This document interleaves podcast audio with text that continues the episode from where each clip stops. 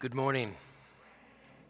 It's very good to be with you. I um, obviously this is my first time here, but I have a sense of history because I know your drummer, and uh, I wanted to let you know I, I met him up at Heartland Camp, and when groups come in, it's it's bustling, you know, a bunch of stuff happening. But when groups aren't there, it's quiet and peaceful, except for the drums. The drums go on all the time on our mountain. I'm kidding. Actually, he's got his place. Actually, you're in a new place now that he's married, and it's a pleasure having him up there. So, but I left a year ago, and my introduction to you really was when he showed up a few years ago. Uh, I can't remember if it was he or I, but. Um, we, we, decided we get together for a little Bible study in the mornings, and he suggested that we go over the notes of your pastor. Pastor Newton here.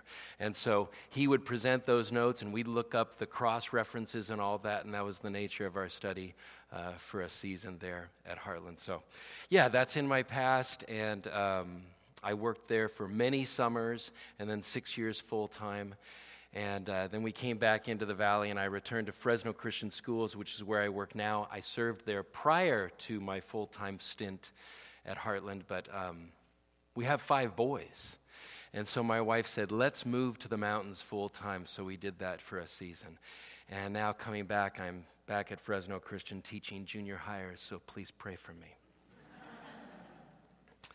Actually, I'm kind of kidding. That's one of the joys I, I, had in coming to you is realizing that the families are here. I really love that. And I know that a number of the youth are gone today, but uh, it's great to be with you. So great to have families together and young people, um, the passage that we're going to look at, I actually chose based on that fact that there would be some, some kids here uh, because it's very visual. And then you will also see where there are points that maybe go a little deeper than you're able to, how the adults grapple with the word here, which, as you know, is not kids' stuff. It's for kids, but it's not kids' stuff. And it's something that we will indeed wrestle with for our lives as we come to know the author of this good word. So I'm in 1 Timothy chapter 1, excuse me, chapter 2. Could you please turn there? 1 Timothy chapter 2. And I failed to get the page number of the Pew Bibles, but 1 Timothy chapter 2. This is the Apostle Paul's letter to his protege, Timothy, a pastor in Ephesus. And at chapter 2, verse 1, let's stand and read this together in honor of God's word. I'll read it out loud, you'll follow along. Paul tells Timothy, First of all, then I urge that supplications, prayers, intercessions, and thanksgivings be made for all people, for kings, and for all who are in high positions that we may lead a peaceful and quiet life, godly and dignified in every way. This is good, and it is pleasing in the sight of God our Savior, who desires all people to be saved and to come to the knowledge of the truth. For there is one God, and there is one mediator between God and men, the man, Christ Jesus who gave himself as a ransom for all, which is the testimony given at the proper time. This is the eternal word of God, it will never pass away. You may be seated.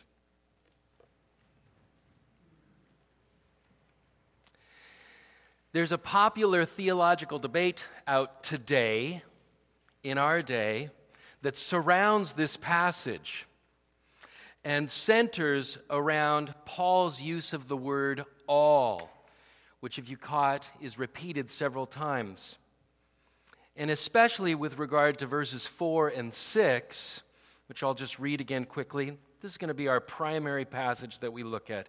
In verse 4, he speaks of uh, God who desires all people to be saved and to come to the knowledge of the truth. And then in verse 6, speaking of Christ Jesus, who gave himself as a ransom for all. And so the debate, the, question is who is this all that Paul is speaking of? The notion today surfaces again in 1 Timothy 4:10, you can flip over. I'm going to read it for you. And I'm just catching in the middle of the thought, but the end of this verse is important. He says, "For this for to this end we toil and strive, because we have our hope set on the living God, who is the savior of all people, especially of those who believe." Says in 410. And so this idea raises questions today about the extent of Christ's atonement for sin. And I think maybe a number of you know what I'm talking about this idea of universalism, and that is that everyone, everywhere, is going to heaven. This is a lie, and it's prevalent in our time, I want to suggest. We're going to leave that idea, though, to the side because I think we, we know that. And I kept stressing today that's the idea, but we're going to set it aside because it never enters the mind of Paul, for sure. It never enters the mind of Timothy, who receives this word, and it would never have entered the minds of the original readers. It flies in the face of what Jesus said in John 17, where he came for the elect and he prays for the elect. Certainly, he prays for the lost, but he prays for the elect. And additionally, universalism, the idea that everyone's going to heaven, flies in the face of John 5, where Christ speaks of the resurrection of life and a second resurrection of judgment. Two separate resurrections. So we know from Christ and from Paul's words that there will come a day when the sheep and the goats are separated, when the wheat and chaff is separated, when the godly in Christ will be separated from the ungodly without Christ. So the debate about universalism does not deserve our time. It's a product of the skeptical times we live in, which degrades the truth of God's word. And, and I want to also suggest this as, as popular as that idea is, universalism cheapens the gospel, removes the need for evangelism, and makes it clear nobody really needs Christ. And this passage, in contrast, the truth about this passage is it is all about the greatness of the gospel, the need for evangelism, and the great need that every man and woman has for Christ. But still, we have to answer this question what does Paul mean in his use of the word all here? I'm trying to find a spot for Excuse me, working with a different pulpit here. Can I just throw my used notes on the ground? I won't. Okay. I want to jump right to the heart of this passage, if you'll roll with me here, okay? We're going to be focused on 1 to 6, but I want to give the answer to this question to start out.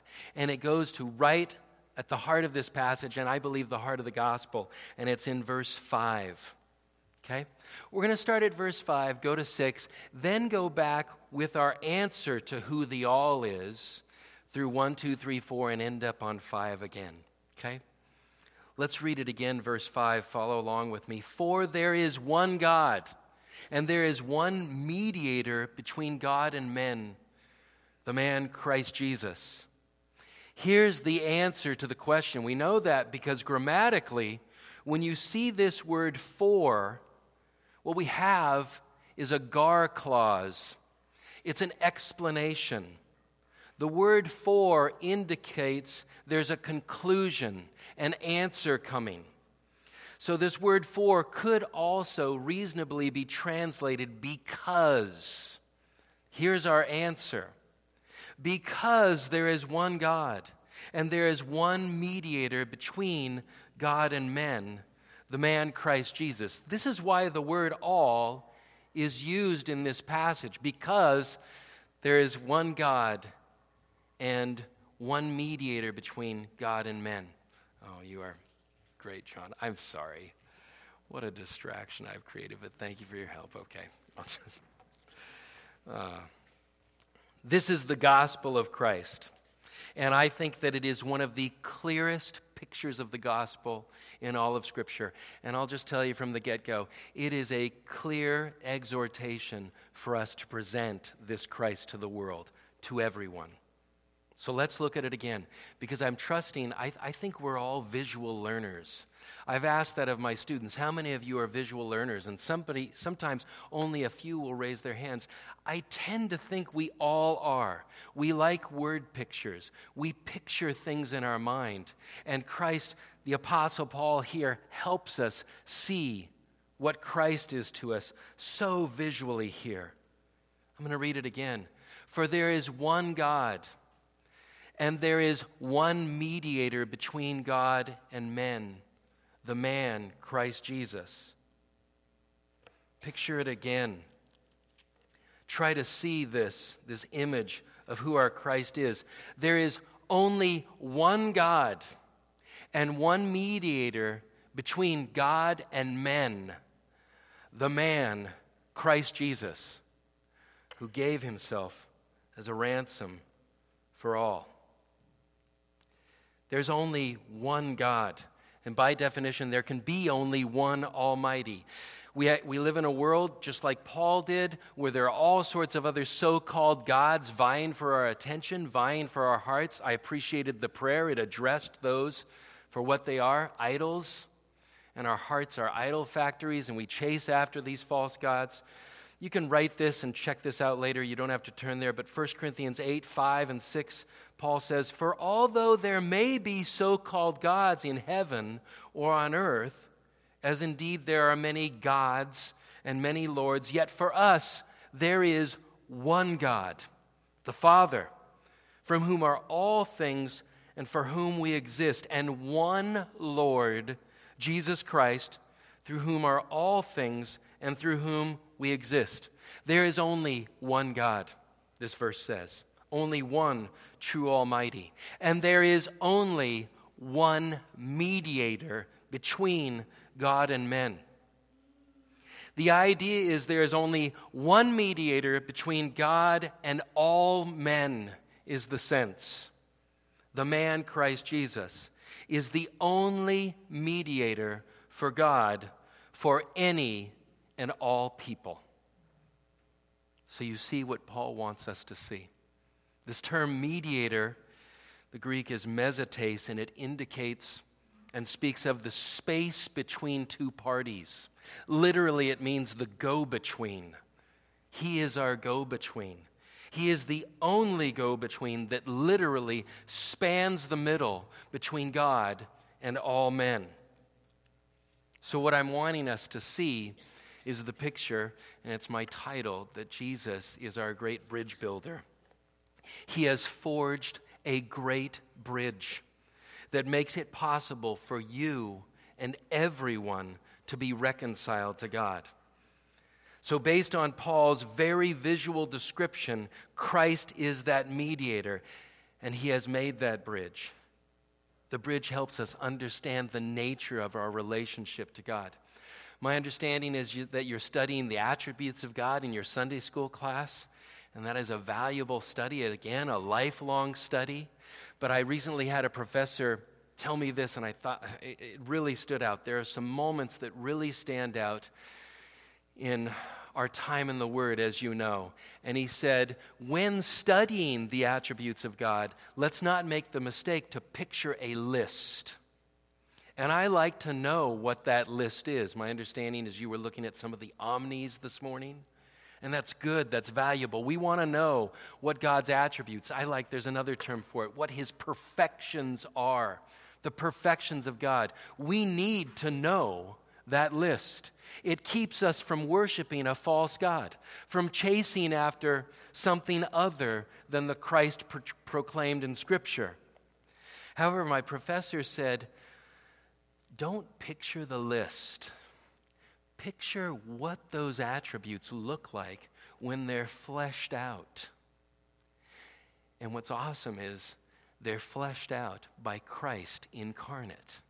Picture the attributes in motion.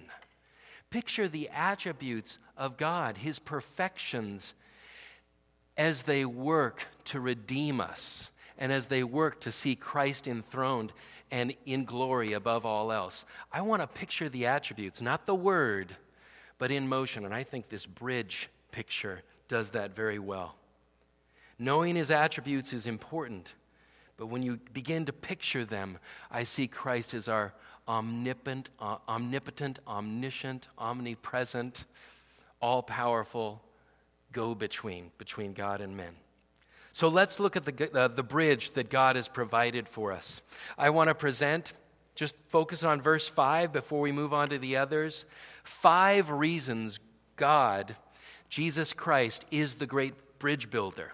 Five reasons. And we could probably come up with 10, 20, or more.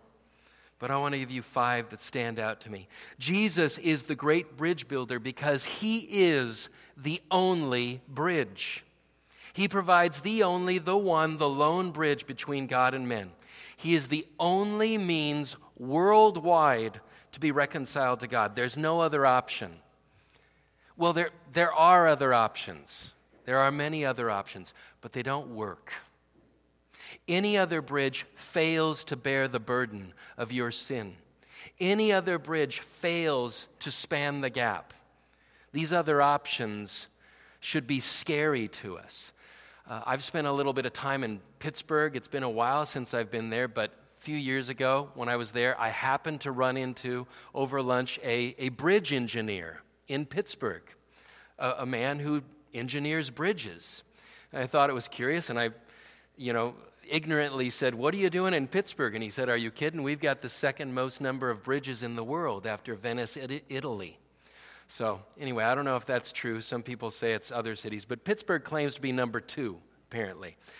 I don't know if you realize or remember, but it was just a few months ago in January where one of those bridges suddenly collapsed. Just collapsed without warning. And I looked this story up to see if it was still a deal, and indeed, the lawsuits are flying. There was no warning, and obviously, neglect, negligence on the part of whomever where a city is in somewhat great fear about which bridges work and which bridges don't. Because the city did come out and say, uh, we got a lot of bridges that need some work, you know. So, how would you like to live in that situation? Our situation is not that. There's one bridge, there's one option. He's Christ. He is the only bridge, Christ Jesus, from men to God. Number two, a second reason he's the great bridge builder is because the gap that Christ bridges is so immense. When you picture what I want us to picture with God on one side and all men on the other, there's not enough space in our imagination to picture it. What we're describing and what Christ is as a mediator is a go between between an enormous gulf between the holy God, who is above all else, and perfect in purity and righteousness, and all men. It is a span that cannot be crossed by anyone else. And that distance, I want to suggest, is good because of God's holiness. Here's what I mean. God in his purity and righteousness, Habakkuk 1:13 says, cannot look upon our sin so he is removed from sinners. Otherwise, he would wipe us out. He is removed. His eyes are too pure. Paul understood this, the self proclaimed chief of sinners. And so he speaks of this distance and this gap and the distance that Christ had to, in humiliation, come down to save sinners, to bridge the gap, to atone for our sin. This brings us to number three Christ is the great bridge builder because what was required to bridge this gap is a terrible and great price. First off, Jesus had to live a perfect life, something that you and I can't do for five minutes. And then in that perfection, you read about in Philippians 2, he humiliated himself. That is, he humbled himself to the point of crucifixion. This is God incarnate. And he took upon our sin. And in a reformed setting, you've probably delved into this more than, than others. I remember the first time I heard it in a reformed setting, the truth of what it means to be saved and what we're saved from. Because the popular idea, the, the idea that has a true sense to it but misses the point, is that we're saved from our sins. And one of my great teachers in my life said, No, how can your sins get you? What we're saved from is God. The gospel is God saving us from God, who punishes sin. And so the nails, with that picture in mind, become a side note. The nails of the cross are what men could do to the body, but what stands out is the punishment for sin that God meted out on Christ when he poured out his wrath on the Son. And I think we only get one glimpse of it, and it's when Jesus says, My God, my God, why have you forsaken me? And then when it was over, he says, It is finished. The price is paid through the perfect life and the death of God's own Son. It's a great price because, and it can only be paid for by Christ because He is the infinite God man. He is the perfect God and the perfect man, the holy God, holy man who could pay for this. And in his infiniteness, he is able to pay for our infinite transgression against an infinite God. Our sin, as simple as we may think it is, the Psalms tell us over and over when David says, I have sinned against you and you alone. I've sinned against heaven in even my small sins. They are against an infinite being, so an infinite price was necessary. God was able to supply that on the cross in a matter of hours. The alternative is an eternity for you and I in separation from God. A finite being cannot pay an infinite price. And so, in separation from God, those who pay the price for their sin will never fully pay for it. This is the idea of the great price that had to be paid for us and that only Christ, as our bridge builder, could give. It's the only way our sin could be paid for. And we gave no help, we gave no assistance. We have never helped in the saving of our souls. If we were to ever get that notion that we have some play, that we have some move, Peter thought that once, and Jesus said, Get behind me, Satan. When Peter thought he could help Jesus and straighten him out. So don't go there. Jesus is the only one who could do what was necessary as our great bridge builder. Number five, excuse me, number four. I'm distracted. I'm dealing with two pulpits here. He's the great bridge builder because the bridge will forever be a beauty to behold. So I want you to picture this. There's going to come a time when every last one of the elect, for which the bridge was made, have crossed over into life and light. And yet, this bridge will be a wonder worthy of worship. This is because Jesus is not just the great bridge builder, He is the bridge as he claims very clearly, saying, I am the way, the truth, and the life. Jesus is the bridge, and he is the wonder to behold forever and ever. This is the only God who says, Come to me, all you who are weary and heavy laden, and I will give you rest. And we will marvel at the bridge that Christ Jesus is, seated on the throne above all else, forever and ever. Those who use the bridge are those who love the bridge. And Paul says to Timothy in 2 Timothy 4 8, they are the ones who look with great expectation to his future coming. They adore the bridge, who is Jesus. He will forever be a beauty to behold. Number five, and lastly, again, the list could go on. Giving you five. Jesus is the great bridge builder because there are people from all nations who have used this bridge and people from every nation on earth that will use it. It's for members of every nation on the planet. If you would turn just quickly to the end, Romans 7, verse 9, and you see a picture of this, or at least note this reference. Excuse me, Revelation. Did I say Romans? Sorry, Revelation. Excuse me, I said the end, yeah. Revelation 7, 9 the Apostle John's vision here. After this, I looked, Revelation 7 9, and behold, John sees a great multitude that no one could number from every nation, from all tribes and peoples and languages, standing before the throne and before the Lamb. So you get that? Here's the point. He's the great bridge builder because there are people from every nation who have used it and will use it. From all tribes and peoples and languages, standing before the throne and before the Lamb.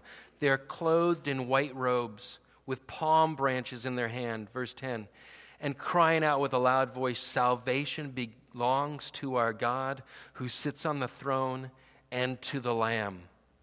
I don't know if you've ever run into uh, world travelers or jet setters or people that you know are independently wealthy and so they travel the world. I, on occasion, I've run it because they boast about it too, and it seems to me that those are often the ones who want nothing to do with Christ because they're like, hey, I know that's the idea here, but if you could see what I've seen, they're wrong. He is the Savior of people from every nation, the worldwide. And so we move on to verse 6. Look at the text with me. The mediator is Christ Jesus, and verse 6 says, who gave himself as a ransom for all, which is the testimony given at the proper time. That ransom, by its common usage, is a payment to free a slave. It's the redemption price for a slave. And the price paid was the life of Christ. For whom? It says, for all. So here's the question again, and we'll deal with it thoroughly now. Who is the all that Paul is referring to? To understand the sense of all, we need to consider the context of our passage. And I know you might be thinking I've put the cart before the horse, but no, we're good. We're good. You understand the gospel. Now we need to understand that it's not just for us, but for everyone. Jesus declares himself to be the ransom for all, who gave himself as a ransom for all, which is the testimony given and I've underlined it here, at the proper time. He's speaking, Paul is speaking to Christians in Ephesus, many of whom have a Jewish background, and they know that the Old Testament God was working to separate a people unto himself, that is, the nation of Israel. The good news at that time was for Jews, though non Jews were grafted in, non Jews were made members of God's body, of the people of the Lord, most notably Rahab, Job is another, and others.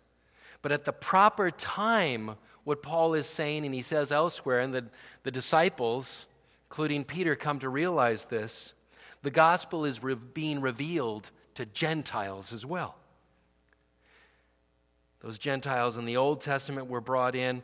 Gentiles in the New Testament now, at this proper time, are receiving Christ and understanding this ransom that is for all men.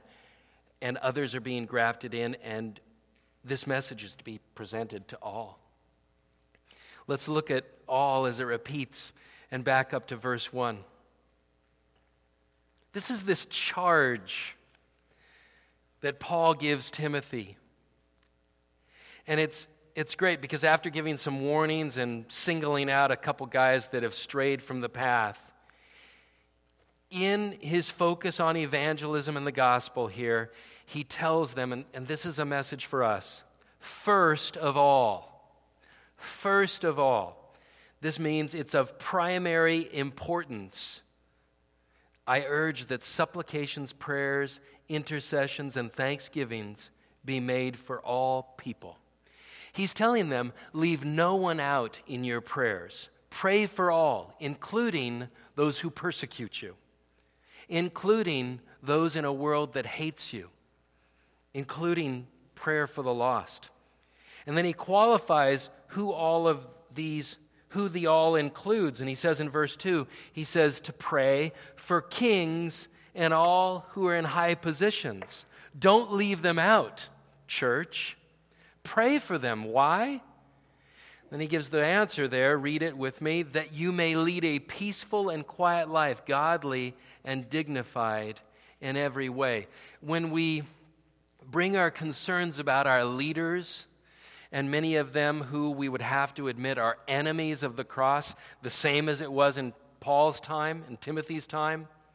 When we bring those anxieties before the Lord, there's a peace that comes over us, a peace that results as we trust in the Lord, despite whom He has placed in power for His good reasons and for His good will.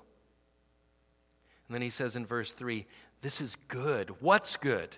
That you pray for your enemies, that you pray for the lost. Verse 3 continues It's pleasing in the sight of God our Savior, who desires all people to be saved and to come to the knowledge of this, the truth. You see, the people in Timothy's church, with their Jewish background, are being exhorted to tell others about Jesus even their enemies. Paul is saying that God is saving people from all stations in life, from every nation, from previously God hating backgrounds. And he's saying that God can save and transform your enemies.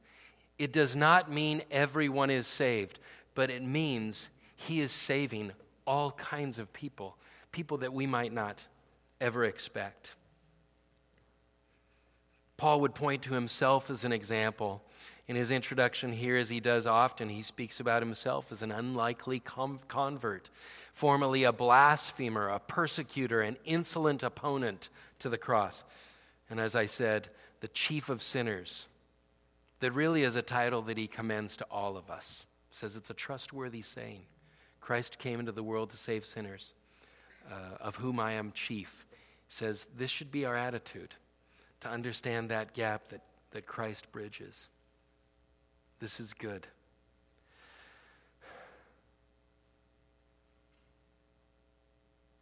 The persecution is ramping up under the reign of Nero during this time, and it's becoming more difficult to become a Christian. And I see parallels to today. So he begins, first of all, pray for them, for God is working on the hearts of the lost. Pray so that your heart will change and so that you might have a heart that all people would come to Christ. And the reason we pray is back to five. We've come full circle. The reason we pray for all is because there's one God and one mediator between God and men, the man Christ Jesus. And this is a beautiful gospel that we have and that we are aware of, and that I see you are grateful for in your worship, in your prayer, in your gathering together, the grace that's been poured out on us to, to bring us here to a place that in many ways is a refuge from the world, but it is also a city on a hill that should not be hidden. And this is one of the implications about this passage. Do you know the bridge builder? Do you know Christ as a mediator? If not, then he says, Come. Bring your burdens to me, and Christ can carry you through and see God's work in you to completion. But also, he says, Do you know the Christ as the bridge builder? Then we must tell others. It tells us who we should be praying for and who we, sh- we should be telling about Jesus. And it's, it's our neighbor, it's all. We shouldn't reserve the message in any of our conversations and I know this takes wisdom to do, but it also takes understanding, I think, not to pray that God would open up doors for the gospel, but that we would see them and make those steps. This is what the author wants. Our tendency, like Timothy and like the believers at this time, I, it could be called our temptation, is to circle the wagons around this truth and hold on to it And uh, this Christ hating environment might, might lead us to do that, to hold the line here as sort of a last bastion of truth. We're holding the line. We're not going to fall into a social gospel. We're not going to even get wrapped up in politics, which people think is some rendering of Christianity that isn't biblical at all. We're not going to follow another Jesus, and there are many false Christs out there, the Mormon church. I run into those men, those guys in Fresno on occasion. It's not the same Jesus. So we hold the line on those places, and that's what Paul has told Timothy in chapter 1. That's part of his charge. And later he says, Guard the truth of the gospel, Timothy. Don't twist it, don't stray from it, don't swerve from it. Indeed, stick to it, but don't keep it to yourself. Timothy and the local church, and I can apply this to us, are to broadcast the fact that there is one God and one mediator between God and men, the man Christ Jesus. And if you have anxieties about that, it's just wonderful what Paul suggests to begin with. And you caught it. Just start praying. Just start praying. Again, not that God would open up doors. You may disagree with me on that, but I really think the doors are there. But that we would recognize the truth. One of the struggles that I had when I was working up at Heartland, which is a, a place that strives to be a vessel for God's use and wants to see the gospel proclaimed, I found that when I was in the mountains and when I was with others, you know, guests and things, it was completely natural to talk about Christ and talk about the Lord. And you could say things when people would ask a question or bring something up. You could say something like that, Yeah, praise the Lord. Isn't it beautiful creation? And people expected that. But if you do that when I was up there, if you did that down the hill, people do a double take. Up in the mountains at a camp, well, of course. I mean, of course, he's, he's God. It reminds me of a gentleman I met once on, in Morro Bay, and he was from Detroit. And he was looking on the beach, and we were at the church there in uh, Cayucos, and he was looking out at the rock, and he was going, I don't understand how anybody could live here and not believe that there's a God.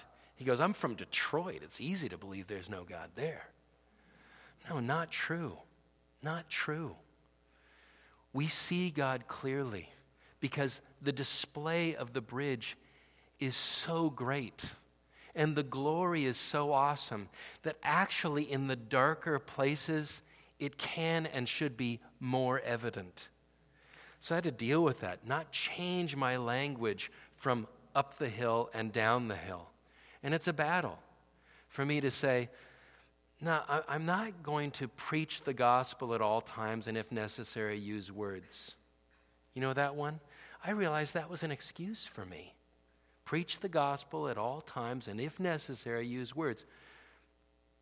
Brothers and sisters, it's always necessary to use words.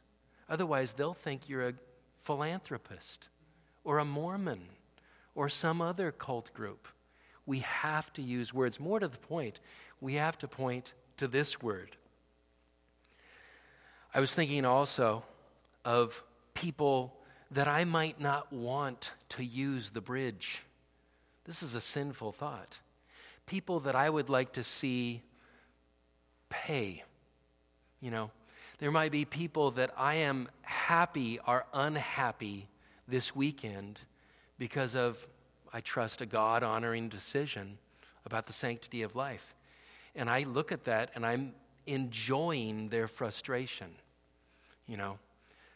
But how much more would I enjoy it if the lost would actually repent and come to not my side, but Christ's side?